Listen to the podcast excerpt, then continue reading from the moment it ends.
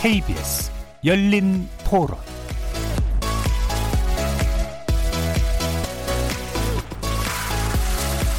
안녕하십니까. KBS 열린 토론 정준희입니다.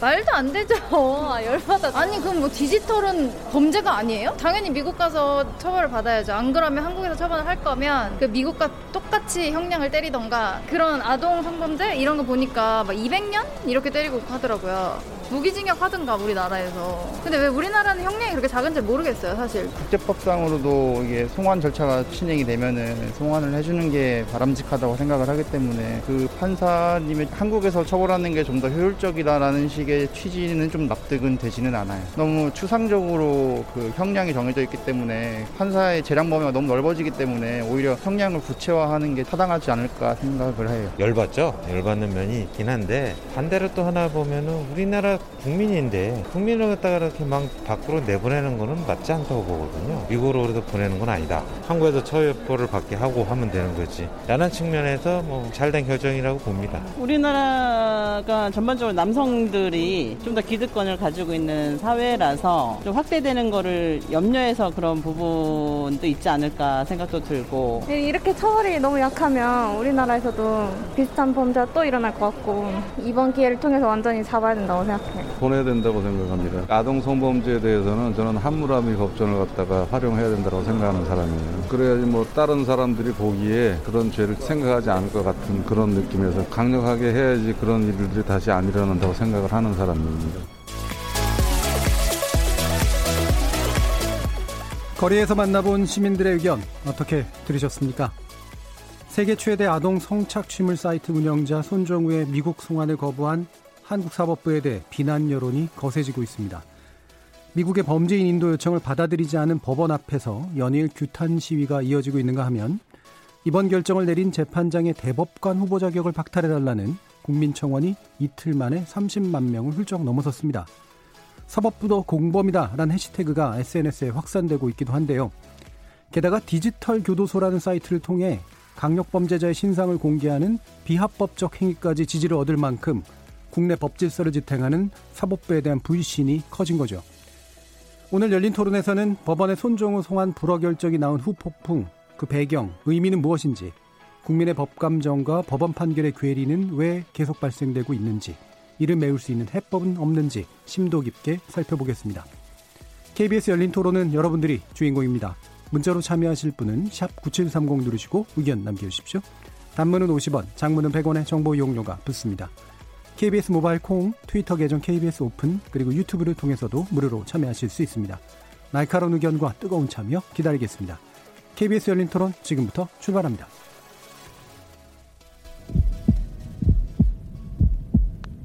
살아 있습니다.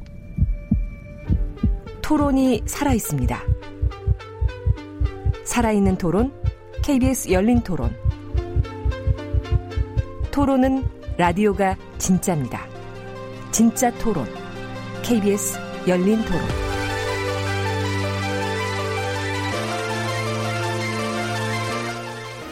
지금 스튜디오에 세 분의 전문가 모셨습니다. 한동대 국제법률대학원의 원재천 교수 모셨는데요. 미국 검사 출신이시기도 합니다. 안녕하세요. 네, 안녕하세요. 그리고 한국 여성 변호사회 이사 주영글 변호사 나오셨습니다. 네, 안녕하세요. 그리고 형사정책연구원의 국제전략협력실 승전 팀장 나오셨습니다. 안녕하십니까. 자, 청취자 여러분들도 다양한 의견 있으시면 보내주시기 바랍니다. 자, 시민들의 의견 전반적으로 보면 음, 분노하는 목소리가 일단 크고요. 음, 분노하는 목소리의 핵심은 처벌이 너무 미약한 상태다라는 거고 처벌을 강하게 원하는 분들은 미국을 보냈으면 좋겠다 이런 음. 얘기고요. 또 이제 뭐 비록 좀 작은 목소리긴 했습니다만 그래도 우리나라 사법부가 우리나라 국민을 판결해야 되는 거 아니냐라고 보시는 그런 분들도 있는 것 같습니다. 뭐 전반적으로 뭐 대체로 이런 견해로 좀 나뉘는 건 확실한 것 같은데 일단 이 사건 자체를 먼저 좀 짚어보고 그다음에 쟁점 토론에 들어가는 게 좋을 것 같습니다. 승지원 박사님께 좀 부탁드릴까요? 네, 본 사건은 국민들께서 많이 아시다시피 특정 브라우저라고 얘기하죠. 다크웹을 네. 통해서 사실상 유료 회원은 한 4천 명, 전체 회원은 한 128만 명 정도 되고 음. 한 25만 개의 동영상이 있는데 그 모든 동영상이 아동 청소년 성착취물이었고 음. 좀 방송에 좀 죄송한 말씀인데 6개월 정도밖에 안 된 어린 아이에 대한 음. 성착취물도 존재를 했다.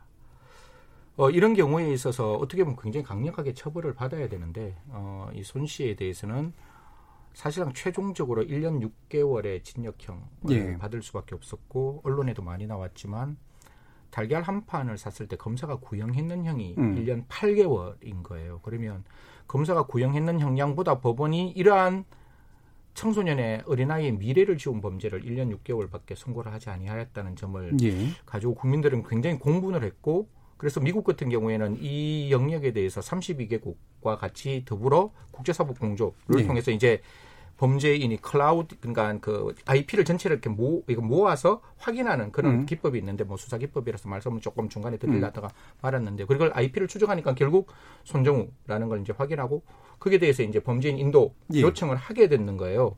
그래서 이제 범죄인 인도를 요청하려고 보니까 지금 손정우가 우리나라 안에서 받은 범죄가 있으니 그와 저촉되지 않는 범죄 중에 이제 하나를 딱 살펴보니까 그게 자금 세탁에 관련된 예. 내용이었고 예. 그게 아마 미국 연방헌법 18 USC 1956조에 음. 따라서 이제 인도 요청을 했는데 뭐 여기에서 이제 국민들의 대다수는 아 이게 뭐 특별한 문제가 없으면 가겠구나라고 생각을 했었는데 저도 열심히 막 일을 하는데 이게 성함 불허 결정이 났다는 예. 거예요. 예. 그래서 저는 솔직히 조금 적잖이 놀랬 던 음. 결과입니다. 예. 예. 알겠습니다. 자, 지금 이제 형량 자체가 적다라고 하는 부분은 또 별개로 띄고, 물론 그게 되게 중요한 이유가 되긴 합니다만, 일단 왜 법원이 미국으로부터의 범죄 인도 요청을 안 받아들였는가라는 결정 요지에 대해서부터 좀 알아봐야 될 것 같은데요. 이 부분은 조영길 변호사님께 여쭤볼게요.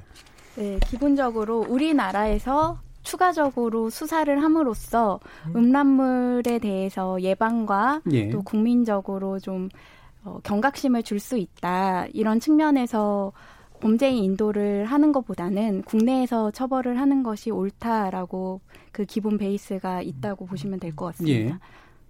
아 그러니까 국내에서 어쨌든 수사하고 처벌하는 것이 맞다라고 기본적으로 봤다는 말씀이신데, 네. 어그 말이 뭐만 느끼면. 음. 뭐 그렇긴 한데 근데 제대로 하는 거 맞아? 이제 이런 생각이 당연히 들 거란 말이에요. 음. 예, 어떻게? 사실 뭐 판사님께서 음. 말씀하신 뭐 지금 형사 20부에서 판결을 가지고 많은 논란들이 예. 지금 나오고 있고 사실 총론 부분을 결정문을 읽어보면 단 한 자도 틀리지 않는 정말 오르신 말씀을 하시는 거예요. 예. 음. 뭐라고 아까 우리 변호사님이 정말 말씀 잘 주셨는데 법원에서는 어떤 점을 지금 생각하고 있는가 하면 이 악의 연결고리를 끊어야 된다. 그 악의 연결고리가 뭔가 하면 지금 손정우 이 케이스를 보면 소비자가 제작자가 되고 제작자가 운영자가 되는 네. 어떻게 보면 한 사람이 소비를 했다가 한 사람이 제작을 했다가 한 사람이 사이트 운영하는 이런 어떤 연결고리를 발본 세권을 하려면 사실상 유료회원 4천 명인데 음. 이 4천 명의 명단 다 찾아서 이 소비자 처벌해야 된다. 그러기 위해서는 손정우가 국내에 있는 게 맞고 이 손정우를 통해서 정보를 찾고 증거를 찾고 그래서 이런 어떤 수사에 적극 활용할 필요가 있으니 손정우가 국내에 남는 것이 타당하다 이렇게 이제 이야기를 했는 거죠. 예. 그러면 장기적으로 수사 다 되면 보낼 수도 있는 건가요? 이제 우리나라 범죄인 인도가 1990년 12월 달에 대한민국과 미합 중국 정부 간에 맞은 예. 조약이 있어요. 조약이 있는데 그 조약에 이전의 기소라고 5조가 있습니다. 그래서 인도 청구국에서 이미 그 사람에 대해서 유죄나 무죄의 확정 판결이 있으면 예. 그 범죄로는 인도 청구할 음. 수 없다. 라는 게 있고 우리 범죄인 인도법 조약 말고 대한민국의 네. 실정법인 범죄인 인도법에서도 유무죄 판결에 대해서는 특히 기소만 되더라도 음. 절대적 인도 금지 사유가 되어 있기 때문에 확정 판결이 받았으면 그 범죄 네. 자금 세탁 범죄로는 범죄인 인도는 이제 안 된다라는 음. 것이고 오늘 뭐 미국에서 나왔던 이야기들 중에 제가 조금 살펴봐서 중요한 이야기는 지금 미국에서는 손정우가 지금 나와 있는 건 아청법 11조 2항 그러니까 영리 목적 아동 청소년 이용 업무를 배포 했는데 혹시나 그 이외의 다른 범죄가 네. 있을지 않겠느냐. 우리나라에서도 처벌받고 미국에서 처벌받는 특히 뭐 이건 살펴봐야 되고 이건 찾아봐야 되고 이건 아직까지 전혀 없는 내용이지만 혹시 손정우가 다른 사이트를 이용하면서 뭐 아동 청소년 이용 엄남 이용 성착취물을 제작했다든가 뭐 이런 내용이 있으면 그건 기팔리기 미치지 않는 네. 거니까 네. 그 범죄에 대해서는 인도 청구할 가능성은 있지 않겠느냐 음. 아니면 청구 취지를 좀 바꾸어서 다시 한번 인도 청구를 하지 않겠느냐라는 이야기는 들리더라고요. 예. 네. 이 부분은 원재춘 교수님 이 결정에 대해서 재판부에 예. 뭐 지금 어, 어, 앞에 우리 송재현 박사님이 말씀하신 대로 그 한국 그 법 기술적으로는 문제가 없다. 음. 아, 뭐 어떻게 보면은 저도 처음 response 그러니까 좀 반응이 두 가지가 있었는데요. 가장 처음 거는 음. 어 이건 good lawyering. 이게 무슨 얘기냐면은 이제 어떻게 보면 이제 어떤 언론은 신의 한 수라 그랬는데 저는 악마의 덫이라고 생각을 해요. 음. 그 덫에 판사가 법원이 걸렸구나. 이게 무슨 얘기냐면은 원래 이제 사건이 다 죽어 있었잖아요. 모든 게 다 처벌이 됐으니까. 예. 근데 그 제가 알기로는 이제 당사자의 그 아버지가 오히려 자기 아들을 처벌해 달라 고소 고발을 해서 사건을 하나 살려놓은 게 있습니다. 예. 그게 이제 미국으로 보면 이제 돈세탁법인데 음.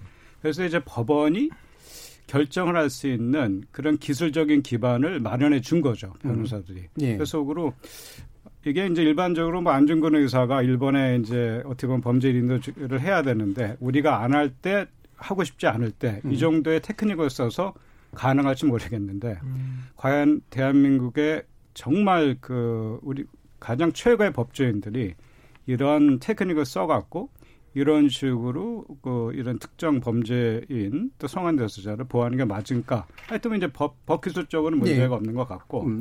그런데 제가 근본적으로 지금 좀 우아했던 게 음. 이제 한국에서 보면 이게 문제가 없는 것 같아요. 그러나 저는 이제 이걸 어떻게 봤냐면은 일단 이제 범죄인도 조약의 기본적인 게 아까 말씀하신 대로 한국에도 법 어, 이제 죄가 돼야 되고 네. 미국에도 죄, 죄가 돼야 되고 그다음에 두 번째는 이중 처벌되면 안 되고 음. 그래서 똑같은 걸 두 번 처벌하면 안 되죠. 그래서 우리가 이제 뭐그 이태원 이태원 살해 사건 같은 거는 데려와서 처벌을 거죠. 시켰고 네.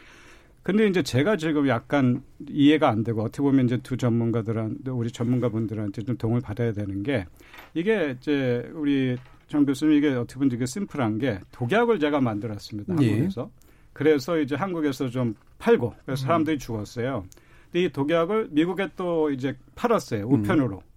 그 미국 사람이 죽었어요. 영국에도 팔았고 사람이 죽었어요. 음. 뿐만 아니라 이 독약을 또 어, 또 중간 업체가 또 덮어서 더 죽고 그러면 이제 한국에서도 범죄가 생겼고 예.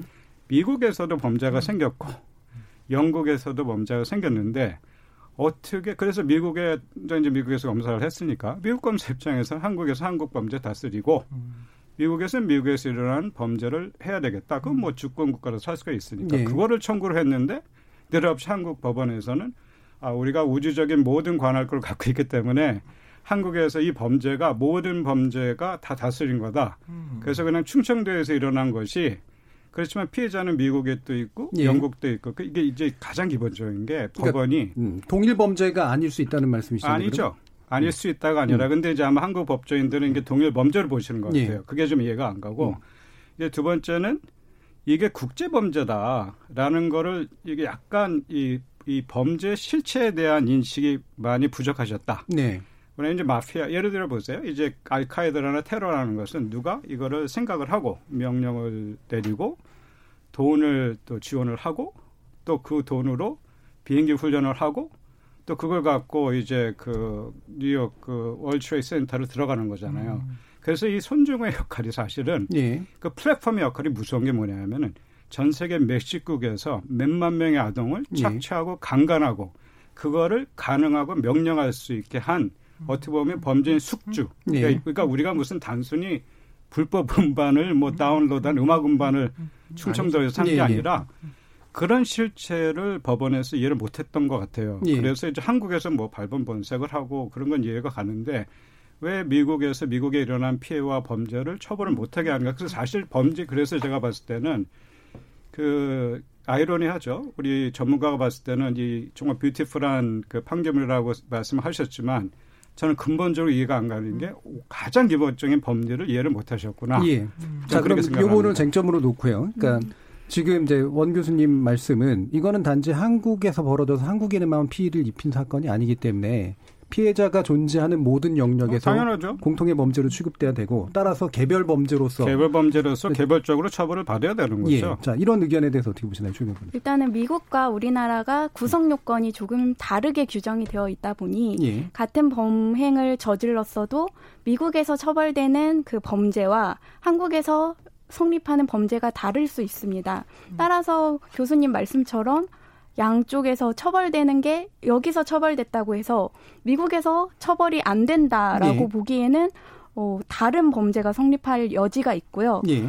그리고 사실 이 문제에 대해서는 어, 기본적으로 우리나라는 이 음란물 제작과 배포에 대해서 손정호에 대해서 수사만 한 게 아니라 이미 처벌까지 모두 마쳤습니다. 예. 그리고 공범에 대해서도 벌금형이 어, 선고된 바 있고 또 수사가 공식적으로 종료가 됐고요. 예. 그런 상황에서는 사실 미국에 송환을 해서 미국 법에 의해서 추가로 성립하는 범죄가 있으면 처벌을 해라라고 음. 해도 되는 상황이었음에도 불구하고 예. 우리나라에 어, 이 수사가 필요하다는 주장을 하면서 기소가 송환... 된 거예요, 안 된 거예요, 지금? 기소가 현재 어떤... 아직 안 됐죠. 안 됐죠. 안 예, 예, 지금 저 서울 그 미국에서는 안 되어 있고. 그러니까 미국은 돼 아, 있는데 아, 한국에서 네. 지금 법원에서 소위 말하는 그 기술적인 기반이 앞으로 수사를 열심히 잘할 수 있으니까 우주적인 수사와 이런 거를 뿌리를 뽑을 수가 있으니까 이런 걸 한국에서 해야 된다. 그게 근데, 근데 한국에서는 사실 처벌이 예. 될수 있는 한은 이미 처벌이 완료가 됐고 범죄 수익 은닉에 음. 대해서가 음. 예. 아직 기소가 안 된 거죠. 제가 이 부분에 자, 조금만 예. 말씀 예. 드릴게요. 저 결정문이 한 23페이지 정도 되는데 사실 지금 뭐 형사 20부에 방금 말씀 주신 그 재판장께서는 굉장히 대한민국 엘리트 재판장이시고 예. 지금 뭐 어떻게 보면 대한민국 최고의 뭐 일반적인 예, 판사를 그렇죠. 저지라고 하지만 예, 뭐, 뭐 대법관을 어, 예. 저스티스라고 이야기하는 예. 판결문 보면 그 부분이 다 이제 적시는 되어 있습니다. 어떻게 적시를 하셨는가 하면 첫 번째 범죄지에 관한 관한 문제를 하시는데 이게 네트워킹 범죄, 다른 말로는 초, 초국가적 범죄이기 때문에 예.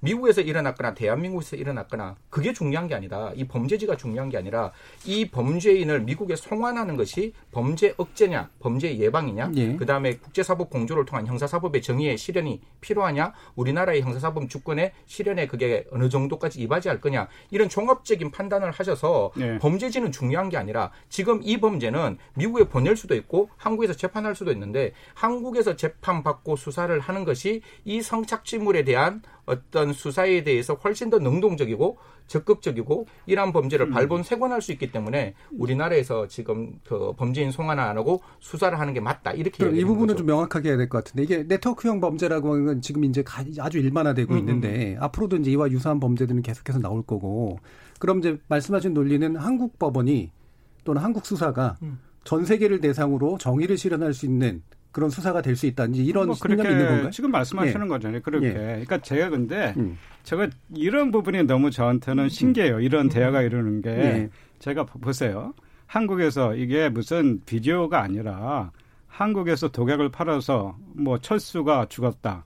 뭐 예를 들어 영희가 죽었다. 그럼 거기에 대한 책임을 져야 되잖아요, 음, 가해자가. 음, 음.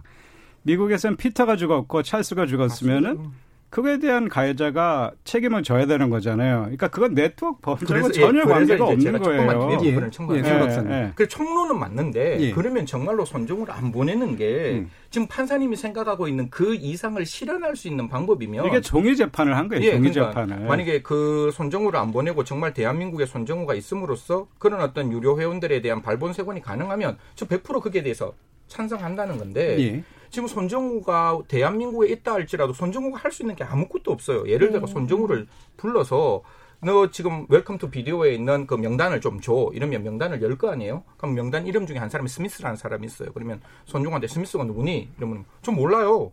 그럼 스미스에서 아는 건 뭐야? 그냥 제가 가상계좌 일회용 만들었는 거 비트코인 보내는 게 다예요.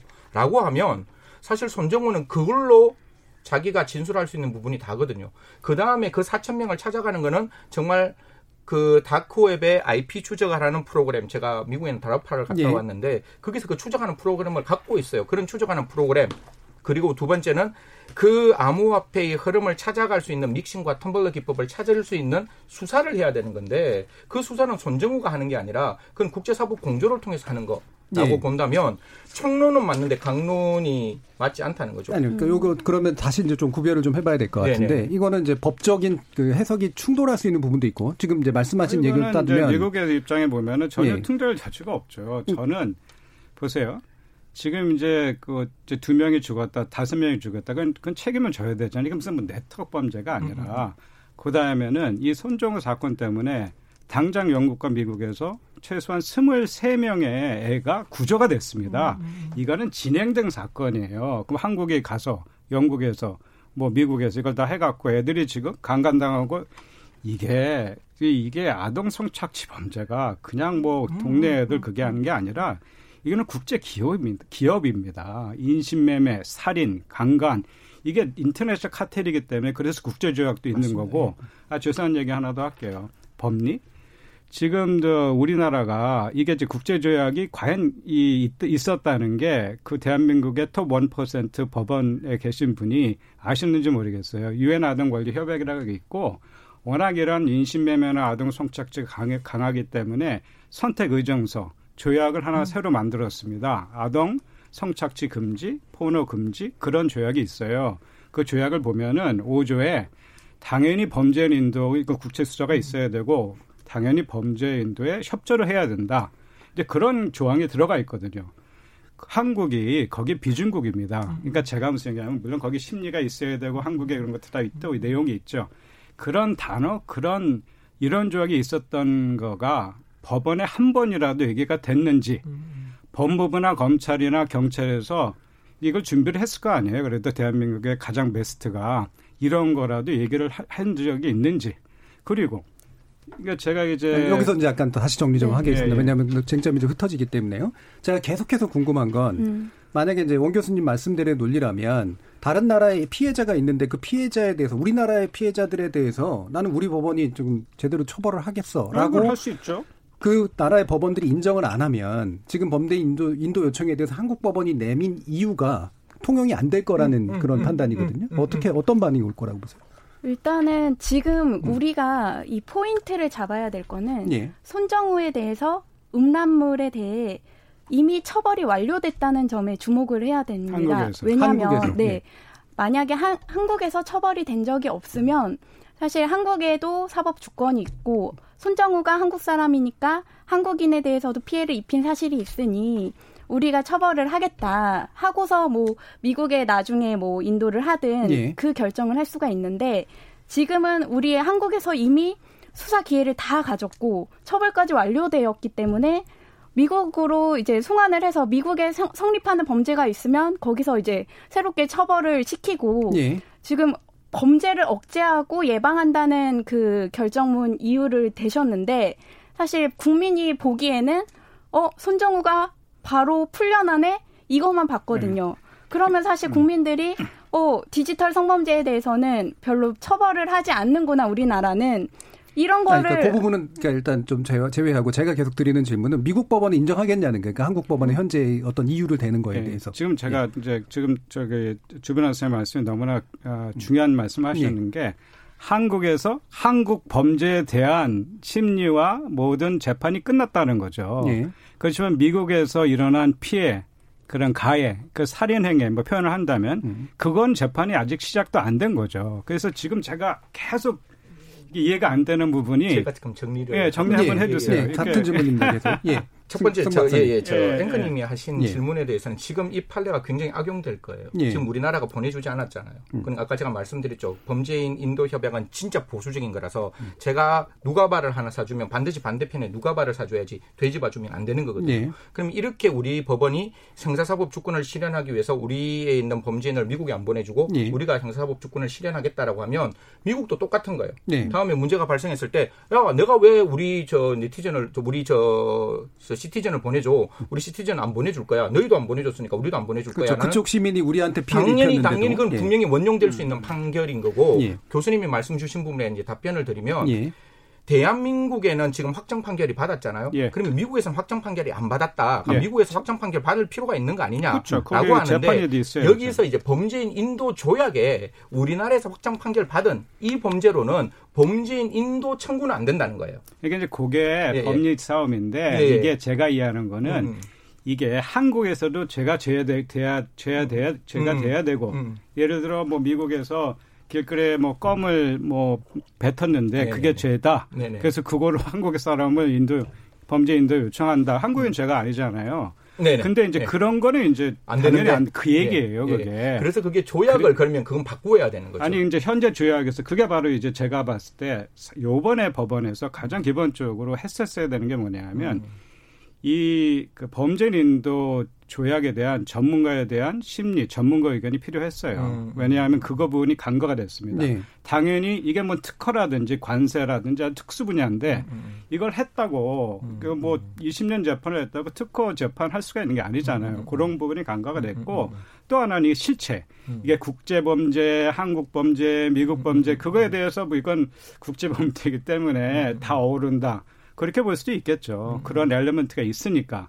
그러나 그 아동 성착취 범죄는 그 범죄 실체상 그게 국내 범죄, 국제 범죄, 그리고 이게 다른 나라에서 일어나는 그게 음. 공동으로 일어나는 범죄라는 거죠. 그래서 거기에 대한 예. 또 전문가의 의견이 필요했었어요. 예. 그리고 그 부분에 대해서 제가 질문을 드리고 싶은 거는 예. 그러면 이제 현재적 으로 논리적으로는 저는 말씀하신 게 맞다고 예. 보는데 만약에 그러면 이제 피해자가 발생한 모든 나라들에서 예. 다 마찬가지로 우리 국가에서는 정의가 실현이 안 됐다라고 예. 하면 어떻게 되는 거예요? 당연히 그쪽 나라에서 범죄인도 청구를 해야죠. 음. 그러니까 이게, 이게 피해자가 지금 왜 이게 대화가 진전이 안 되냐면 우리는 피해자라는 단어를 쓰잖아요.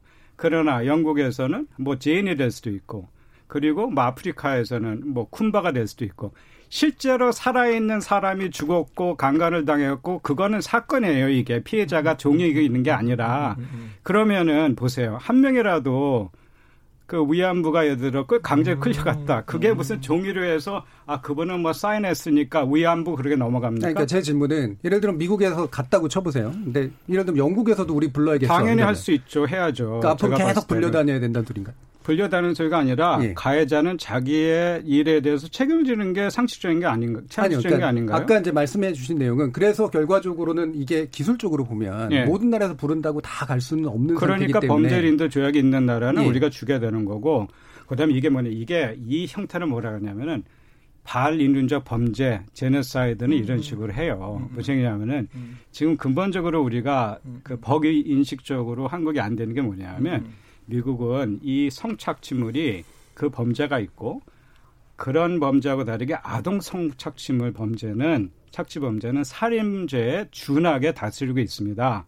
그렇기 때문에 이게 또 이제 이런 또그 전쟁 때 이런 공식적으로 막 그 강간하는 성폭행하면 성폭행을 하면 이게 전쟁 범죄가 되거든요. 제네사이드가 되고 예. 반인륜 범죄가 되죠. 그래서 어떻게 되냐면 그 범죄는 그 나라뿐만 아니라 전 세계 어느 나라를 가더라도 누구든지 그 사람을 처벌하게 돼 있어요. 그게 소위 말하는 그 보편적 관할권 있지 않습니까? 한국에도. 음, 우리가 그걸 안 하는 것 뿐이지. 예, 그것까지는 다 맞는데. 예, 그, 래서 예. 설명을 주신 게 저, 제가 이야기는 그렇거든요. 그러니까 어느 나라에서 수사를 해서 처벌을 하는 것이 음. 이 문제의 본질을 가장 잘 할 수 있고 음. 그래서 가장 큰 어떤 어, 범죄 예방을 위한 가장 큰 어떤 가능하냐. 처벌을 아니, 가능하냐. 그게 질문이 네, 전제가 지금 음. 다른 게 어느 나라에서의 범죄 근원과 이 아동 성 착취 문제를 막는 게 아니라 그냥 다 보내야 된다고 말씀하시죠. 아 그게 아니라 10명을 죽었으면은 10명에 대한 책임을 져야 되는 거잖아요. 아니, 그러니까 계속해서 그런 얘기를 하는 거잖아요. 그러니까 부르고 싶은 나라들마다 어, 다 예, 부르게 예, 하는 예, 게 부르고 싶은 나라가 아니라 범죄가 저질러진 나라에서는 당연히 요구할 권리가 있죠. 권리가 있죠. 그러나 그렇죠. 그러나 만약에 예를 들어서 미국에서 데려가서 또는 한국에서 처벌을 했을 때 예. 다른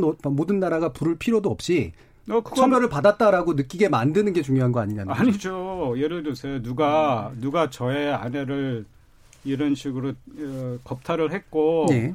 또뭐 정말 우리 그렇게 또또 딸을 음. 겁탈을 했고 또 그러면은 그게 미국에서 이 사람이 똑같은 범죄를 저질렀는데 미국에서 피터를 겁탈하고 죽였는데 거기서 끝났다고 사법적인가 끝나는 게 아니잖아요.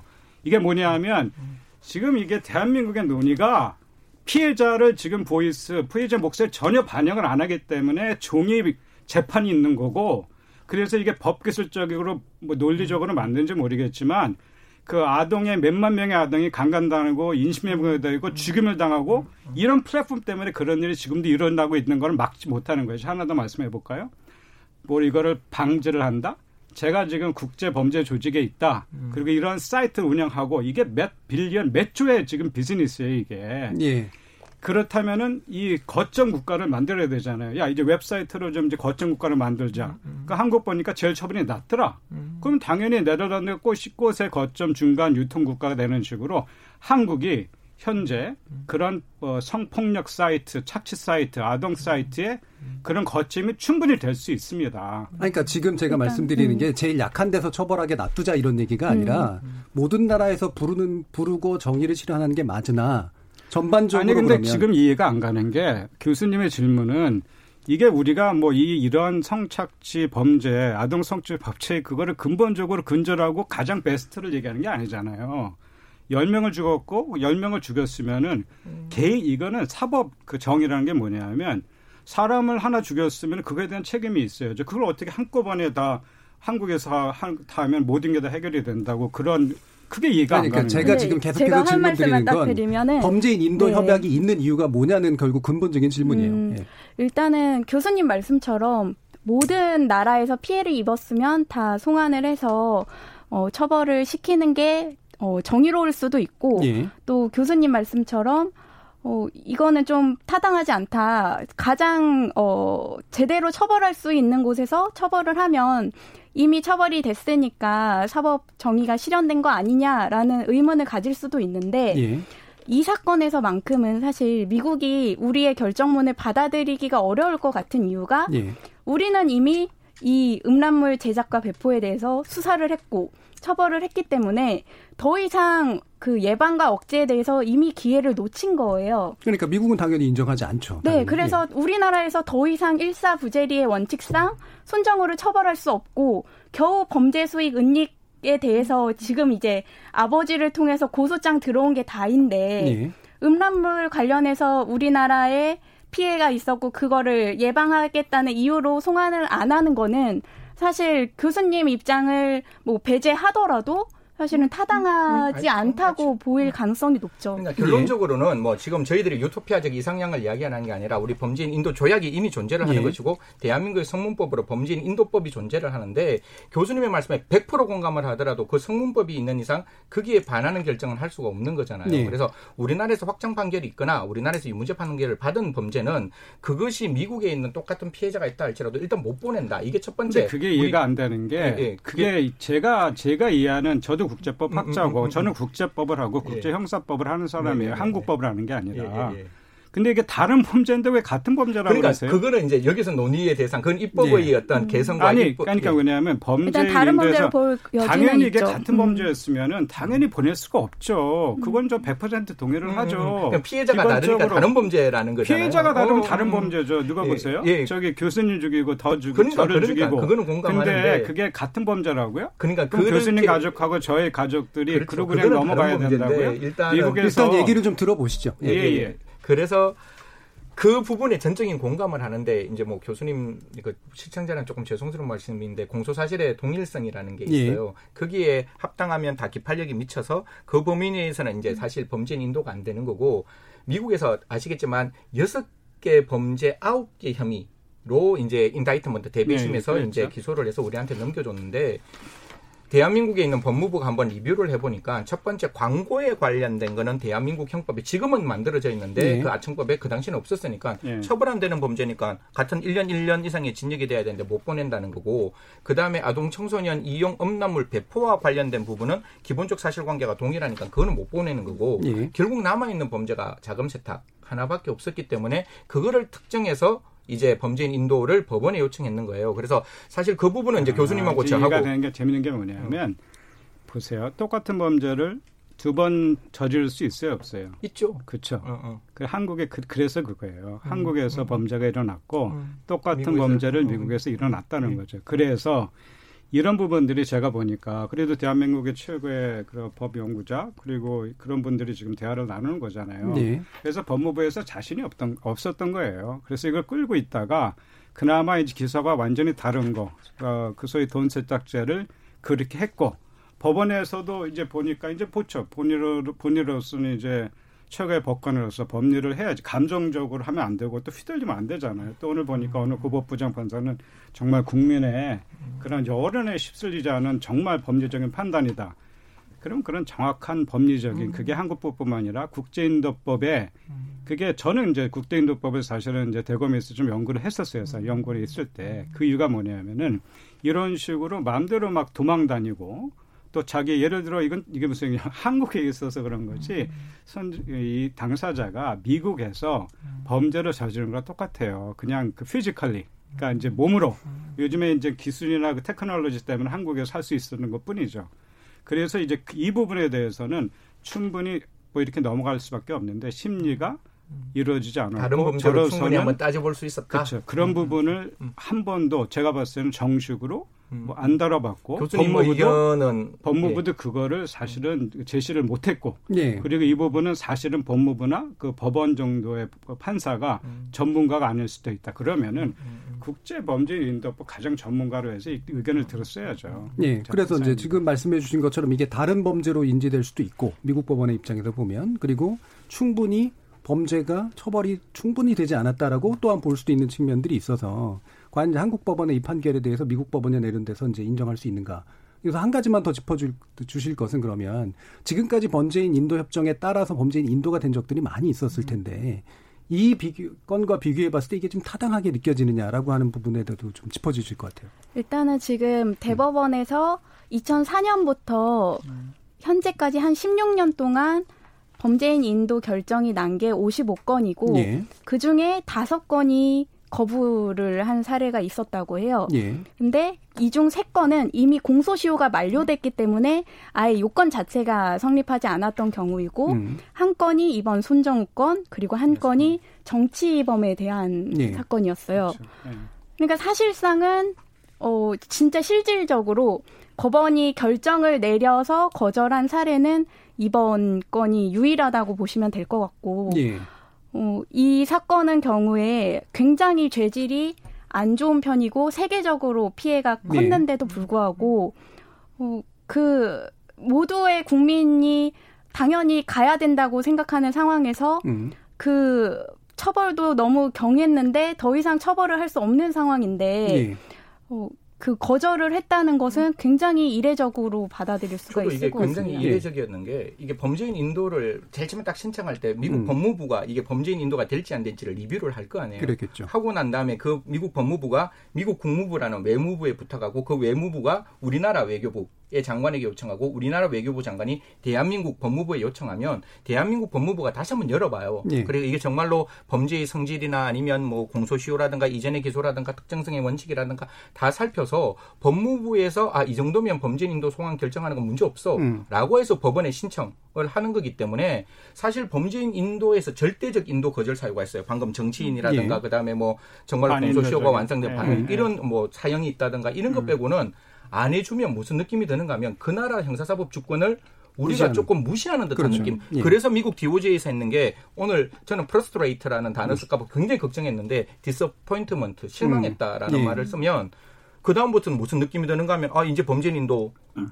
는 고이 접어 하늘 위로 날아간 접어버렸나라는 걱정이 드는 거예요. 그러니까 예. 적어도 각 나라에서 이게 범죄인 인도가 될 때에는 굉장히 그 범죄 인도를 하기 위한 법무부 그다음에 대한민국 그렇죠. 법무부 외교부. 여러 예. 외교부가 이미 고민하고 이 정도는 그렇죠. 가능하다 네. possibility가 있다는 생각 때문에 왔는 건데 지금 이제 우리나라 법원에서 아까 제가 말씀드렸다시피 총론적인 입장은 다 맞지만 예. 지금 이제 각론에서 이제 손정우를 안 보내는 이유가 임의적 인도 거절 사유라고 판사님이 그렇죠. 판단하시는 예. 거거든요. 본인이 판단하신 예, 당신께서 거죠? 판단하신 예. 건데 그렇게 돼 버리면 이제 다른 나라에서 이 판결문 분명히 번역을 해서 우리가 인도인 예. 청구를 할 때 혹시 이야기가 될 수 있는 가능성이 있지 않느냐. 저는 뭐 강판사님하고 제 생각이 다르기 때문에 강판사님 생각에 대해서 예. 비판할 예. 마음은 없지만 분명히 제 생각하고는 다른 알겠습니다. 거죠. 그러니까 예. 한국에서의 법리적 어떤 고려들, 기술적이라고 아까 표현하셨는데 그런 거는 있었을 수 있으나 국민의 법감 정화도가 안 맞고 미국과의 범죄인도 협약에 관련된 어떤 취지하고도 안 맞기 네, 때문에 그, 생기는 네 그리고 괴리. 근본적인 범죄인도 조약에 음. 그냥 기본적인 그 이제 국제 범죄인도 조약의 취지. 예, 그러니까 그렇죠. 나치가 나치의 뭐 홀로코스의 그, 그 가해자가 예. 전 세계 돌아다니더라도 우리가 그 데려와서 처벌을 하잖아요. 이스라엘 같은 예. 경우에. 저는 이제 두려운 게 뭐냐면 예를 들어서요. 이제 그냥 제가 한번 시나리오를 내볼게요. 한 갓난아기가 그 유기돼서 강간되면서 유기돼서 버려졌어요. 보니까 이게 결국 웹사이트에 올려갖고 누가 이거를 한국에서 뭐 충청도라 그럽시다 떠면서 그래서 그런 사건이 벌어졌습니다. 그래서 그럼 가해자를 찾을 거잖아요. 근데 이 사람이 미국에서 운영되는 그 웹사이트에 예. 올리려고 했어요. 자, 그러면 자 한국에서 그 웹사이트 그 할 수 있을까 없을까요? 그 해야죠. 응, 해야죠. 당연히 해야죠. 해야죠. 해야죠. 그러나 미국에서 법무부에서 미국 법원이 아 우리는 이미 이거를 다 그렇죠. 처리를 했기 때문에, 이건 뭐, 아니면 뭐 처리 안 했다 할지라도 음. 어, 우리 자국민이 여기서 수사받는 어, 게 훨씬 더 유리하기 그리고, 때문에 안 해주겠다라고. 네, 뭐 우리도 좀 사건이 남았기 때문에 오. 해야 되겠다. 그런 일이 지금 그런 일이 일어난 거예요. 예, 남 얘기가 아니라. 바로 그런 문제들이 음. 지금 일부에서 좀 지적이 됐고요. 그래서 후반부에서는 어떤 문제들을 더, 더 해결하게 노력해야 되는가라는 그런 대책 중심의 논의를 좀 하겠습니다. 예. 청취자 여러분들 여러 가지 의견이 있으실 테니까요. 한번 들어보고 가겠습니다. 정희진 문자 캐스터. 네, 청취자 여러분이 보내주신 문자 소개해드리겠습니다. 문자 4392님. 이제 판사도 AI를 도입해야 합니다. 황은주님. 우리나라 사법부의 성범죄에 대한 눈높이는 최하위 수준입니다. 5383님, 얼마 전 배가 고파서 달걀 18개를 훔친 사람에게 검찰이 1년 6개월을 구형했다고 들었습니다. 손정우 씨 형량과 같습니다. 사법부는 자존심이 상한다 해도 미국으로 송환해야 한다고 생각합니다. 우리나라 사법부는 법관에 따라 형량이 너를 뛰니 신뢰가 가지 않습니다. 사법부가 송환을 허락하지 않은 이유를 밝힌 만큼 확실하게 밝혀내고 처벌할 능력과 의지가 있는지 지켜보겠습니다. 김인수님, 자국민을 미국에 보낸다는 것은 말도 안 됩니다. 이런 사람들은 재범 가능성이 있으므로 조속히 관련법을 개정하면 나중에 다시 걸려들 것입니다. 그때 20년이나 무기를 판결하면 되지 않을까요? 6200님, 국민청원이 많은 사항은 국민참여재판으로 죄를 물어야 합니다 해주셨고요. 5272님, 법을 심판하시는 법관님들도 윤리와 도덕을 좀 더 공부하셨으면 좋겠습니다. 4443님, 손정우의 미국 송환은 반대합니다. 손정우의 죄질은 극히 불량하고 치밀하기에 처벌이 약하다고 생각됩니다. 하지만 만약 상황은 다르지만 대한민국 국민이 의도치 않게 국내에서 미국의 범죄와 연루가 되었을 때마다 미국으로 송환을 해야 하는 상황이 발생할 수 있지 않을까요? 즉, 선의의 피해자가 우리 국민이 될 수도 있습니다. 미국에서 범죄 행위를 하고 국내로 도주했을 시에는 송환이 맞다고 보고 국내에서 저지른 범죄는 국내에서 처벌해야 한다고 생각합니다. 민경우님, 국민 법 감정에 맞는 입법적 보완과 사법부의 적극적 법 적용 등 형사처벌에 대한 경중을 전반적으로 검토하는 계기가 되길 바랍니다. 8877님, 우리나라 법원의 판결이 나올 때마다 참으로 어이없고 분통이 터질 때가 많습니다. 어떻게 보면 범죄를 예방하기보다는 손방망이 처벌로 범죄를 조장하는 기관으로 여겨집니다. 리브오 널스님, 사법부 자존심의 문제가 아니고 정의의 문제인데 왜 우리 사법부는 그걸 모르는 걸까요? 우리나라 사법부에 있는 사람들은 어느 별에서 온 생명체인가요? 라고 보내주셨네요. 네, KBS 열린 토론. 이 시간은 영상으로도 생중계되고 있습니다. 유튜브에 들어가셔서 KBS 일라디오 또는 KBS 열린 토론을 검색하시면 지금 바로 토론하는 모습 영상으로 보실 수 있습니다. 지금 방송을 듣고 계신 청취자 모두가 시민 농객입니다. 계속해서 청취자 여러분들의 날카로운 시선과 의견 보내주세요. 지금까지 문자캐스터 정의진이었습니다. 토론이 세상을 바꿀 수는 없습니다. 하지만 토론 없이 바꿀 수 있는 세상은 어디에도 없습니다.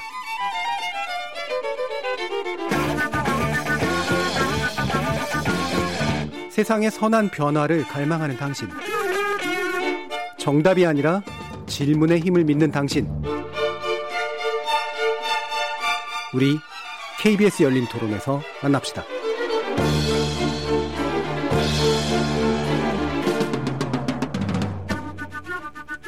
KBS 열린 토론 아동 청소년 음란물 사이트를 이용했던 손종우 씨를 미국에 송환하지 않기로 하면서 후폭풍이 거세게 일고 있고 이에 관련해서 국민들의 법 감정 그리고 미국에서의 처벌의 더 필요성의 문제에 대해서 여러 가지 불만들이 나오고 있는 그런 상태입니다.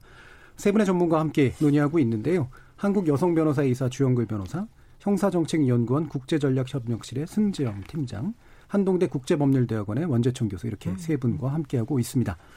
어, 앞에서 이제 논의한 내용들 결국 정리해 보면 어, 이게 얼마나 심각한 범죄인지에 대한 인지의 수준이 굉장히 떨어진다라고 네. 하는 거고 그다음에 국제적으로 법률 공조가 필요한 부분에 대해서 한국의 사법과 제대로 된 인정을 안 하고 있다라고 음. 하는 부분 이게 이제 좀 지적이 되는 상태인데요.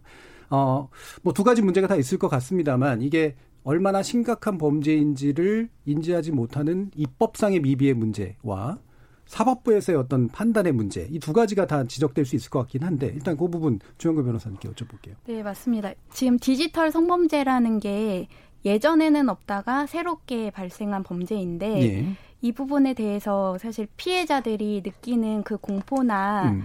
아니면 상처 같은 경우 강간을 직접 당한 것만큼 오히려 그렇죠. 어떻게 보면 음. 오히려 더 큰 경우가 많아요. 음. 왜냐하면은 이 피해가 내가 누가 나의 영상을 봤는지도 모르겠고 음. 이 아주 빠른 속도로 퍼지는 그 습성이 있고 또 영상물을 아무리 삭제하려고 해도 100%다 삭제하는 게 현실적으로 불가능하다 예. 보니까 사실 직접 내가 강간을 어, 당한 거나 마찬가지로 음. 인터넷으로 사실 강간을 당하, 계속 당하는 맞습니다. 것처럼 느끼는 예. 그런 정도의 피해가 있죠. 있는데 음.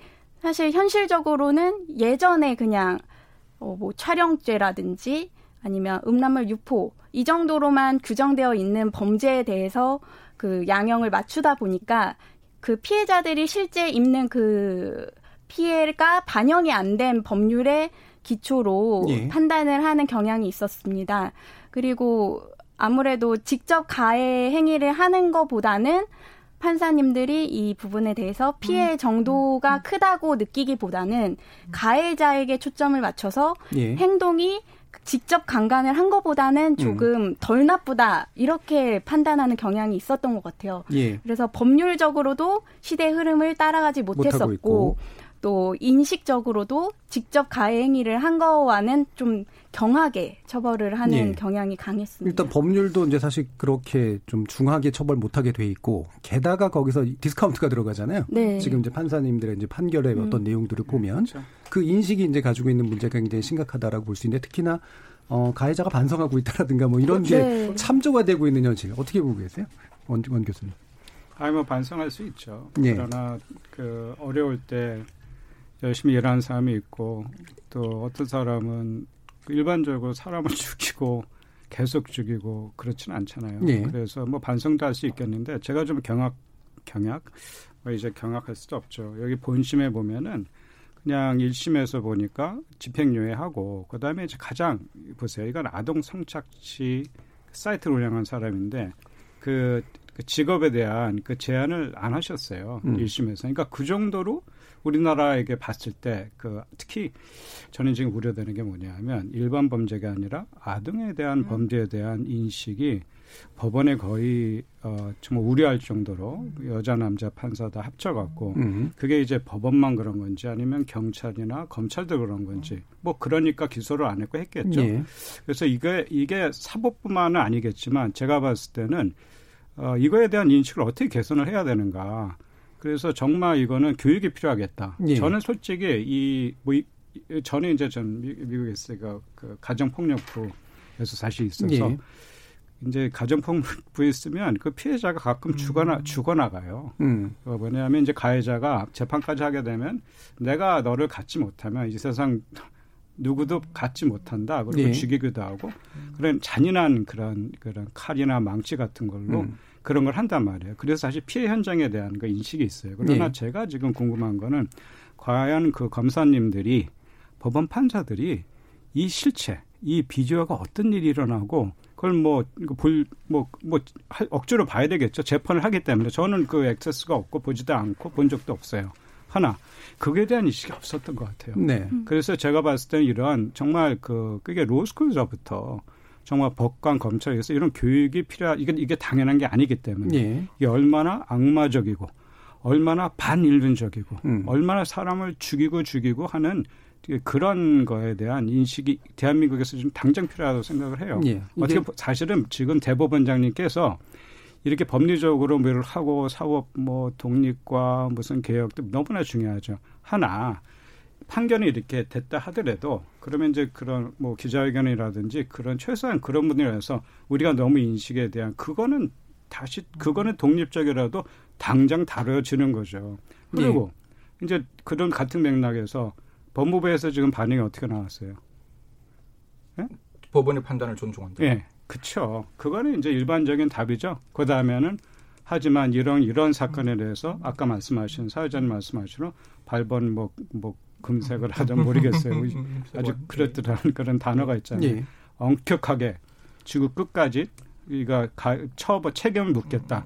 그게 해야죠. 이게 예. 이게 너무나 법 기술적인 우리나라가 아, 법 기술 관료를 통해서 어, 이렇게 운영이 되는구나 사법 제도가. 그래서 예. 이제는 정말 저는 요즘 생각이 미국식으로 대법원장도 투표로 하고 미국은 음. 주에서 그렇게 하거든요. 예. 검찰총장도 더 이상 이제 법무부하고 뭐 검찰총장 원래 이게 정치적인 그런 원래 그 형사처벌도 그렇고 예. 이게 정치적인 그런 어 이게 어프로치가 있는데 이제 아닌 척 했잖아요, 사실은. 음. 이제 드러난 이상 그렇다면은 국민도 이렇게 들어 참여 재판 그것도 이제는 예. 활성화를 해야죠. 어떻게 이런 상식적인 거를 법을 배웠고 배우면 배울수록 국민의 상식과 국민의 그렇죠. 상식, 가정을 보호하고 가족을 보호하고 아동을 보호하는 것 괴리가 있다면은 근본적인 그 개혁이 필요합니다. 예. 우리나라 사법 체계 예. 자체가 사실 말씀하신 것처럼 법관에게 상당한 재량을 인정하고 굉장히 전문성이 있고 따라서 일반의 일반인들의 어떤 법 감정은 사실은 좀 감정적인 거로 치부하는 그런 예, 경향 그렇죠? 같은 게 분명히 있는 상태잖아요. 이번에 이 사건으로 예, 깨졌어요. 예. 제가, 제가 꼭 한 말씀 드리고 싶은 거는 지금 우리가 법을 바꾸었어요. 아동 청소년 이용 음란물에 예. 대해서 예. 뭐 그걸 제작하거나 그다음에 유포하거나 음. 그걸 광고하는 것까지 만들었고 소지하는 걸 형을 다 올렸는데 뭐 앞에 교수님 미국에 계시니까 미국에서 혹시 제작하는 그러니까 소지하는 죄와 그다음에 그걸 광고하는 죄 중에 무엇이 더 형량이 높겠어요? 광고하는 형량이 훨씬 더 높아요. 네. 15년 되는 게 그렇죠. 광고가 네. 가장 이기에 도로는 길목이라는 거죠. 악영향을 끼친다면 악영향 끼친다면 음. 제가 봤을 때는 지금 우리나라가 광고죄를 만들어 놓고 3년 이상의 징역. 예. 이 배포죄보다 분명히 낮게 만들어져 있다는 것 자체가 음. 어디에 문제의 소지가 있느냐를 찾지 않았다는 점이고. 심각성의 중, 경중을 잘 못 나누고 예, 예. 있는 거죠. 그다음 두 번째는 예. 이게 분명히 판사님도 그렇게 말씀드렸잖아. 이게 어떤 자기 성적의 자기 자기 성적 자기 자기 성적 결정의 자유를 침해하는 개인적 법익에서 그 침해된 영상을 유의하고 소비하는 경제적 이익으로 바뀌었다면 예. 그 경제적 이익을 박탈할 수 있는 법 을 만들어야 되는데 음. 독립몰수제를 그렇게 강조를 했는데 입법 과정에서 미화가 돼 버렸어요. 예. 이 경제적 이익을 지금 박탈해야 되는데 그냥 국회의원들께서는 불안한가 봐요. 음. 이게 민사판사가 독립몰수한다는 게, 음. 어, 이 형사판사가 아닌 이상 이게 너무 어려운 거 아니냐는데, 네. 이 경제적 이익 박탈해야 되고, 오픈라인, 그러니까 오프라인에서 일어나는 범죄는 살인죄인지 이게 뭐 절도죄인지 강도죄인지를 확인할 수 있는데 지금 엠번방 사건도 그렇고 각각 예. 사건도 그렇고 우리가 들어가서 봐야 되는데 그게 너무 많은 거예요. 8기가 테라바이트로 언제 다 보겠어요. 언제 그 내용 따라 분류를 하겠어요. 그래서 들어가서 확인할 수 있는 잠입사 가 만들어져야 네. 이런 게 발본색원 되는 거지 그냥 우리가 여기서 소리 없는 아우성으로 뭐 이렇게 하자 저렇게 하자 법을 바꾸었다 그래도 아직까지 저는 멀었다라고 예. 보는 거죠. 예, 그래서 맞습니다. 광고죄 형량도 올려야 되고 음. 그다음 독립몰수제도 도입해야 되고 수사기법도 바꿔야, 예, 바꿔야 되고, 되고. 음. 그게 전체가 바뀌어질 때 음. 교수님이 말씀하시는 그 어린아이들의 내일이 예. 보장되는 거지 음. 그냥 지금도 저는 조금 안타까워요. 이 음. 판결에 천착하는 것이 아니라 어떤 개인의 판사에 대한 비판을 지나서 예. 이 판결을 통해서 앞으로 과연 범죄인 인도가 어떻게 진행될지에 대한 진지한 고민을 법무부에서는 해야 되는 것이고 음. 제도를 더 어떻게 바꿔야 될 것인지를 국회가 고민해야 그렇죠. 될 우리 제도의 약점이 아주 이제 적나라하게 드러난 음. 이제 그런 상태라고 볼 수가 있을 것 같은데 맞습니다. 여기서 한 가지 또 지적해야 될 게 그러다 보니까 어 국민들의 반응이 이제 비합법 반응으로 나온단 말이에요. 예. 음. 예. 법이 이제 제대로 뭐 이건 네, 뭐 그렇죠. 법이라는 게 웃긴 것 네, 같으니까 네, 난뭐 법 어기겠어. 그러면서 디지털 교도소 만들어서 맞습니다. 내가 다 까겠어. 음. 이런 식의 어떤 대응들이 나오고 있는 거 어떻게 보고 계시나요? 주, 주변에서. 일단 기본적으로는 음. 어, 그 신상을 공개해야 된다는 점에 대해서는 어느 정도 동의를 합니다. 신상 공개에 대해서. 네. 예. 하지만 이게 모든 범 죄자에 대해서 신상을 공개하게 되면 음. 사실 인권 침해적인 요소가 필연적으로 있을 수밖에 없고 네. 특히 사인이 그냥 디지털 교도소라는 그렇죠. 사이트를 운영을 하게 되면 죄가 없는 사람인데도 불구하고 마치 제가 있는 사람처럼 뭐 제보를 받고 올린다든지 음. 정당하게 법 판정을 받지 않고 죄가 인정되는 경우가 있을 거예요. 네. 그러면은 네. 선의의 피해자가 나올 수도 있고요. 음. 또 신상 공개 제도가 사실 이미 있거든요. 음. 그래서 그 제도가 어, 활성화되도록 좀 유도를 해야 되고 그냥 비합법적으로 그렇게 사인이 운영하는 것은 사실 명예훼손이나 아니면 선의의 피해자가 발생할 우려가 있다. 그래서 음. 조금 조심스러운 음. 측면이 있습니다. 예, 먼저 주겠습니다. 예, 지금 저기 주변에서 말씀하신 대로 우리나라 음. 법 기술적으로 음. 얘기를 하면은 아무리 죄를 지은 사람도 이렇게 디지털 교도소에 있으면 그 사람이 오히려 그 올린 사람을 그 명예훼손으로 감옥에 예. 넣을 수 있죠. 예. 그래서 그것도 사실은 근본적으로 고쳐야 돼요. 음. 죄를 짓고 어 그러면 그거에 대해서 책임을 지는 게 반성도 해야 되고. 음. 근데 이제 우리나라에는 어 나 죄를 짓고 제가 잘못한 걸 얘기를 하면은 그걸 이제 오히려 그 얘기한 사람을 오히려 가, 감옥을 보내고 이게 소위 말하는 이게 어떻게 보면 그 일제 시대부터 나로는 아주 그 반 어, 정말 봉건적이고 정말 그런 그런 저 어떻게 보면 그 국가의 운영 통제 압제를 위한 그런 악재들이 이런 것들이 계속 남아 있는 거예요. 사실 이제 그거에 대해서 어떻게 보니까 잘 된 것 같아요. 어느 특정 뭐뭐 판사라든지 그런 예. 분들이 그걸 떠나서 우리가 근본적으로 당연한 게 당연한 게 아니고 음. 그리고 이제 그런 부분에 대해서 해야 되는데 저는 이런 생각을 해요. 미국 같은 경우는 그래도 제도가 제가 좀 들여다 보니까 예. 이러한 이제 가해자들은 또 이런 피해자를 위한 그 보상을 하는 그런 이제 법률들이 있더라고요. 음. 그래서 이제 그게 강제 보상이 될 수도 있고 예. 그래서 이제 국가에서 환원을 한 다음에 그다음에 이렇게 뭐 1인당 얼마씩 이렇게 소위 민사를 통해서도 하고 그런 음. 게 있잖아요. 근데 우리나라는 그런 게 그런 대화도 없어요. 그런 게. 네. 그래서 저는 그런 그리고 이제 치료가 있어야 되겠죠. 그리고 뭐 이분들도 처음부터 이렇게 된 건 아니니까 그리고 본인들도 이런 거에 경중과 심각성을 모르면 교육을 시켜야 되겠죠. 그래서 그런 교육과 근데 이제 문제가 뭐냐면 지금 이제 법적으로 나가니까 저는 이제 오늘 사실 제 역할을 좀 고민을 하다가 예. 이제 아동 아동의 목소리를 담는 사람이 되자 예. 법리를 얘기하는 사람 음. 많이 있으니까. 음. 근데 이제 가만히 보니까 이 n번 n번 방이나 Welcome to Video에 대해서 강하게 무슨 NGO가 아니라 국가 차원에서 강하게 목소리를 내는 부서가 하나도 없었어요. 음. 여가부 음. 가만히 있죠. 음. 교육부 지금 입시해야죠. 코로나 때문에. 그리고 뭐 지금 인권이 뭐, 뭐 장애라든지 체육 그거 하셔야죠. 보건복지부 애들 뭐 적어야죠.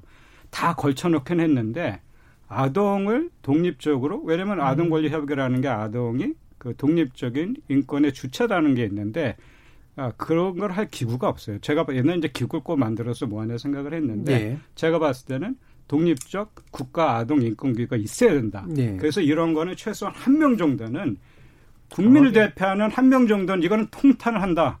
그래서 이런 법도 고쳐야 되고 인식도 해야 되고 우리가 하겠다. 음. 그리고 전술조사 들어가겠다. 그런 게 나왔어야죠. 지금 안 나오고 있어요. 그러니까 제가 봤을 때는 이런 가장 기본적인 것들이 필요합니다. 이제는. 예. 음. 예. 승 박사님. 뭐 사실 디지털 교도소가 오늘 가장 음. 핫한 이슈로 예. 많이 나오더라고요. 어떻게 보면 법이라는 게 시대를 따라가기에 가장 마지막 순간에 음. 법이 바뀌기 때문에 지금 국민들이 가지고 있는 디지털 성범죄에 대한 법 인식, 즉 성인지 감수성 굉장히 올라가 있음에도 음. 불구하고 여전히 법은 그걸 따라오지 못하고 아까 뭐 저 신상공개인데 우리가 기소 전 신상공개는 사실 범죄가 딱 두 개 법이 딱 두 개밖에 없어요. 하나는 성폭력 특별법하고 음. 그다음 특정 강력 처벌 예. 등에 관한 법률.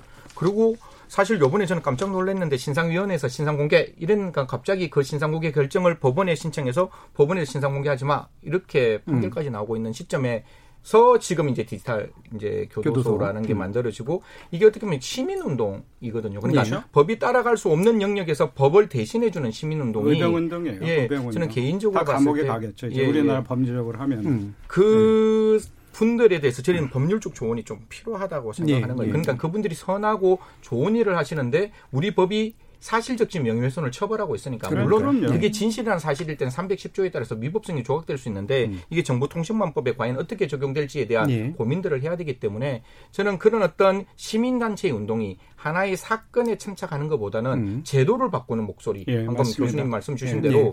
지금 같은 경우에는 다시금 이러한 어떤 범죄 인도의 대상이 된 손정우의 사건이 발생하지 않을 그렇지. 수 있는 제도가 무엇일까를 네, 네. 고민해 주시고 그런 어떤 시민 운동이 좀 더 성숙화되고 능동화될 수 있도록 네. 만들어야지 이게 근본적으로 잘못됐으니까 하지 마라는 건 아니죠. 왜냐하면 일반 시민들 입장에서는 불안하니까 네. 지금 시민들이 생각하고 있는 건 딱 한 가지요. 나의 아이가 다시는 이런 세상에서 살면 안 되지 않느냐. 예. 정당 방해예요. 정당 방해. 절규의 목소리인데 예. 자기가 어떻게 자기를 보호를 해야 되니까 예, 가족을 그런 면에서는 좀 시민단체 운동에 대해서 좀 이렇게 우리 뭐 민변에 네, 계시거나 네. 아니면 여성 그 변호사협회에서 네, 그분들이 선한 일을 할 수 있고 예. 그것이 위법 영역에서 처벌받지 않도록 좀 도와줬으면 하는 음, 맞습니다. 음. 저는 또 한 가지 짚어줘야 되는 게 그래서 이제 양형의 문제도 음. 음, 결국 상당히 중요한데요. 어, 판사의 재량을 줄이는 방식이 일단 좀 필요한 것 같고 그래서 또 관련해서 양형 정보 시스템도 도입해야 된다라는 그런 견해들이 좀 나오고 네. 있잖아요. 이 부분들에 좀 평가도 좀 부탁드릴게요. 일단 제가 실무적으로 네. 느끼는 거는 어, 우리나라는 양형 기준표 자체가 너무 추상적으로 예. 규정이 되어 있습니다. 예를 들어서 피고인이 진지하게 반성을 하고 있는지, 음. 범행이 동기가 좀 그렇게 비난 가능성이 음. 높지 않다든지, 아니면 뭐 성장 과정 이런 것들을 다 고려를 하게 되는데 사실 진지한 반성을 어떻게 측정을 할 것이며 네. 사실 범행을 저질렀을 때 국민들이 갖는 법 감정은 그 범행 자체로 보지 피고인의 사정을 고려하지 않거든요. 음. 근데 판결에서는 피고인의 사정을 너무 고려를 해주고 그게 추상적으로 규정이 있다 보니까 법관의 재량이 너무 열려 있다 보니 예. 법감정과 판결 간의 괴리가 굉장히 큰 것 같아요. 음. 그래서 기본적으로는 그 양형 기준표 자체가 구체적으로 세분화되어야 되고 예.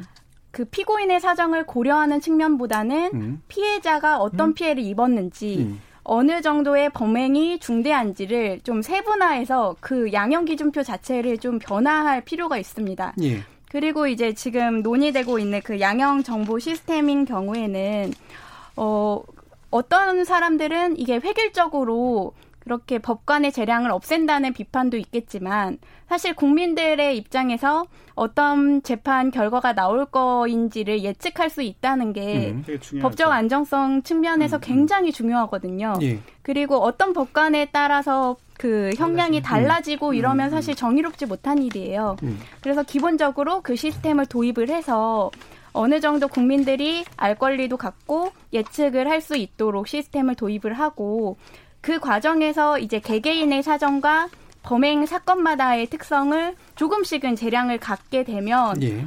모두가 아마 정의롭고 또 법감정과 그 판결 간의 괴리도 줄어들어서 음. 이 디지털 성범 그 교도소 같은 문제도 아마 애초에 나오지 않을 거예요. 왜냐하면 네. 충분히 법원이 판단을 해줘서 음. 나온 음. 결정이니까 국민들이 이제 그만큼 신뢰하고 따를 텐데 지금은 사법부의 판단이 사실 정의 구현이 되고 있지 않기 때문에 음. 국민들이 내가 나선다 이렇게 나오고 있는 상황이라서 어, 양형 기준표가 제대로 작동만 한다면 오히려 이제 여러 문제가 해결이 음. 되지 않을까 싶습니다. 예, 원 교수님. 예. 뭐 저는 음. 투명한 사법 행정이 이루어져야 된다. 음. 저는 이제 죄송하고 창피한 얘기지만 제가 여기 오기 전까지 판결문을 읽지 못했어요. 예. 법대 교수인데 음. 아무리 찾아도 안 나오는 거예요. 음. 그리고 어떻게 토론을 해요? 정보도 없는데 국민이 무슨 일이 라는 걸 아무도 모르잖아요. 그리고 언론에서는 그냥 이거를 이것저것 그냥 자기 필요한 것만 얘기를 하고 예. 그렇지만 이걸 얻을 수 있는 사람은 얻을 수 있잖아요. 제가 봤을 땐 가장 기본적으로 최소한 이 사건에 대해서는 제발 좀 판결문을 올려주세요. 음. 그 그건 정말 이게 정보 공개를 요청 그런 게 아니라 음. 기본적인 판결은 좀 올려주셔서 예. 어떻게 예. 이론적으로 생각하고 법리가 뭐고 뭘 생각하는 같이 나눴으면 좋겠고 그 다음에는 이제 이 똑같은 그 이런 문서가 우리 한국에서는 문서를 공개 안 하는 게 많아요. 네. 어떻게 보면 미국에서는 이게 뭐 이슈가 한국에서는지 모르겠는데 기소장은 공공 문서예요. 네. 그래서 그냥 법원에서 그걸 오픈에다 하게 돼 있습니다. 음. 그걸 누가 열고 안 열고 그게 이해가 안 가요. 그러니까 이게 제가 봤을 때는 과거에 엄청난 비밀을 갖고 국가 음. 통치를 위해서 뭐를 하기 위해서 이걸 다 조정을 하시고 또 국민들이 워낙 우매해갖고 이걸 또 다 다스려 주시고 생각도 해주시고 열 거를 그렇게 뭐 판단할 때가 있었죠. 2조 때라든지 뭐 50 때라든지. 지금 그렇지 않습니다. 제가 봤을 때는 문서 다 열고 음. 그런 거 이렇게 해서 국민이 상식적으로 이해할 수 있게 국민 교육을 시켜야죠. 음. 학교에서부터. 그런 예. 식으로 해서 제가 봤을 땐 충분히 이건 가능한 겁니다. 네, 저도 법률 그죠. 관련된 판결문이라든가 이런 기소장이라는 게 공개돼야 되는 게 당연히 맞는 것 같은데 물론 이유는 있겠죠. 뭐 예를 들면 민감 정보라든가 이런 것들이 음, 있는데 예 그런 거 이제 뭐 그렇죠. 뭐 미국에서는 다 오픈하는데 그건 다 지워져 있어요. 사실 예. 우리가 너무나 소설을 써서 그런 거지 예. 미국식으로 하면 그냥 기본적으로 범죄 구성 음, 뭐 음. 그런 것만 되기 때문에 문제가 없습니다. 사실. 예. 사실 양형 기준에 대해서 뭐 제가 박사 논문이다 보니까 음. 그 부분에 대해서 고민을 많이 하고 있는데요. 제일 처음에 양형 기준이 만들어지게 된 거는 국민의 예측 가능성 그렇죠? 거예요. 사람마다 네. 다 판결이 다르니까 그럼 적어도 내가 범죄를 저질렀을 때 어떤 변호사를 쓰느냐에 따라서 양형이 달라지는 거는 분명히 이거는 사법 정의에 반하는 거 아니냐. 그렇죠. 그래서 그렇죠. 예. 적어도 네. 판사에게 어떤 기본적인 가이드라인을 주자라고 했는데요. 어, 뭐 이거는 뭐 그냥 양형위원회에서 그렇게 판단할 수도 있는데 제가 음. 조금 더 양형위원회 계시는 전문위원이나 그다음에 그 판사님들께 조금 부탁드리고 싶은 거는 예. 이번에 디지털 성범죄 양형 기준이 없잖아요. 음. 그래서 음. 만든다고 해서 아직도 없어요? 예, 아직도 없습니다. 그래 만든다고 없고? 얘기해서 그게 대해서 공청회까지 이제 어느 준비를 하고 그다음에 그 젠더 법학 쪽에 뭐 젠더 하시는 법 음. 여성 네, 판사님들에게 그걸 다 설문조사까지 했는데 양형 기준을 안 만들었어요. 그 이유가 뭔가 하면 새로운 양형 기준이 만들어지면 저 법정형이 올라가고 그 법정형에 따라서 또 다른 양형 기준을 만들겠다. 그때서야 만들겠다 이랬는데요. 양형 기준은 살아있는 기준이고 변화할 네. 수 있는 기준이고 네. 그렇죠. 네. 뭐 버지니아 양형 위원회에서는 매년 그 판사님들의 그렇죠. 그 판사님들이 생각했던 양형인자를 다 채택 만들고 음. 네. 그것이 네. 매년 바뀌게 네, 그게 국회의 승인을 받아서 나온다면 저는 힘들더라도 요번에 양형 기준을 만들었어야 되고 만들고 난 다음에 법이 또 바뀌면 그 법에 맞춰서 양형 기준을 그렇죠. 만들어야 네. 되는 거지. 아 요번에 만들고 나면 이 양형 기준이 바로 그렇게 특별하게 오래 지속 가능성이 없기 때문에 이거 바뀌고 난 다음에 그때서야 만들겠다. 그럼 그 사이에 만약에 어. 성범죄, 디지털 성범죄는 발생 안 하나요? 발생하고 네. 있거든요. 그렇기 때문에 판사님들께서도 저는 그렇게 보는 거예요. 판사님들은 재판을 하다 보면 우리는 그 범죄 현장만 보는데 그 모든 사건을 보기 때문에 보수적이고 온정주의적으로 바뀔 수밖에 없지만 그렇죠. 음. 적어도 기존에 있던 그 양형 기준에서 변화된 현재의 디지털 세상에서의 기준들 아까 정말 저는 너무 공감했는데 해서 아픈 범죄가 아니라 봐서 아픈 범죄거든요. 예. 이게 대한민국이 아니라 전 세계 어디든지 이 영상물이 있다는 것 때문에 아픈 범죄라면 그런 기준을 고민하시고 생각하셔서 좀 국민들의 법 감정에 맞는 양형 기준이 나왔으면 좋겠습니다. 예. 지금 승재 박사님께서 말씀해 주신 게 굉장히 중요한 조언이었기 때문에 그러네요. 다른 두 예. 분께도 예, 조언 또는 제안 이 부분을 1분씩 들어보도록 하겠습니다. 먼저 원재충 교수님. 예. 또 이런 기회를 어, 주셔서 감사하고요. 저는 정말 우리나라가 그 아동이 안전하고 행복하게 음. 그 자랄 수 있는 나라가 됐으면 좋겠어요. 그래서 어, 보통 이제 우리가 기준이 아동 복리 치유선의 법칙. 제가 오늘 좀 이렇게 목소리를 올리고 한 이유가 누군가는 이 피해자가 그냥 피해자가 아니라 이름이 있고 우리 음. 동네 아들이고 또 우리 딸이다. 또 그 아이들의 목소리를 좀 오늘 전하고 싶고 예. 그리고 저는 오늘 너무 또 격려가 된 게 이 아이들의 목소리가 또 이런 방송을 통해서 또 들려지고 또 국민들이 공감하고 그래서 변화가 정말 생길 것 같다. 네. 그런 또 소망을 보고 갑니다. 감사합니다. 음. 예, 되게 중요한 말씀이셨습니다. 예, 주영글 변호사님. 네, 제가 실무적으로 굉장히 자주 오는 사건 중에 하나가 성범죄인 것 같아요. 예. 그리고 대부분이 이 아동 청소년과 관련돼서 디지털에서 일어나는 범죄가 요즘은 굉장히 많은 것 같습니다. 음. 근데 이게 수사 자체도 어려운데 판결까지 경하다 보니까 오히려 내가 이거를 수사기관에 알려서 손해만 보는 느낌이라 그쵸. 오히려 음. 고소 자체를 두려워하는 경우가 굉장히 음, 많아요. 음, 음. 그래서 피해가 더 이상 일어나지 않으려면 판결 자체가 무거워야지만 그만큼 범죄가 더 드러나서 세상이 좀 어, 이런 범죄가 사라지지 않을까 싶습니다. 예. 승 박사님 30초. 예. 아, 30초. 예. 지금 나와 있는 여러 가지 디지털 성범죄에 대해서 여전히 국민들이 생각하고 있는 것과 국회와 법원이 생각하고 있는 생각은 좀 다른 것 같습니다. 음. 어, 법원에서 국민들을 가리키려고 해서는 안 된다고 생각합니다. 그렇죠. 범죄인 인도법이 중환형이 있는 나라에 보내는 것이 그 법의 취지가 아니다. 음. 국민들은 이 손정우가 지금 법원에서 정말 1년 6개월밖에 못 받았기 때문에 음. 적어도 이 나쁜 범죄에 대해서 미국이라도 가서 좀 처벌받아야 되는 거 아니냐에 대한 절박한 마음을 예. 사실상 그런 어떤 그 판결에 나와 있는 내용으로 말씀하지 마시고 국민은 되게 제가 봤을 때는 현명하신 예. 국민들이고 예. 모든 국가 권력은 국민으로부터 나오고 있거든요. 음. 그러면 좀 국민의 목소리에 귀를 좀 기울여 주시는 예. 법원이 되었으면 좋겠습니다. 알겠습니다. 예, 귀를 기울이시기 바랍니다. KBS 열린토 오늘 논의는 여기서 마무리하겠습니다. 오늘 함께해 주신 승재현 박사님, 주영글 변호사님, 그리고 원재춘 교수님 세 분 모두 수고하셨습니다. 감사합니다. 네, 감사합니다. 감사합니다. 저는 내일 저녁 7시 20분에 다시 찾아뵙겠습니다. 지금까지 KBS 열린 토론 정준이었습니다.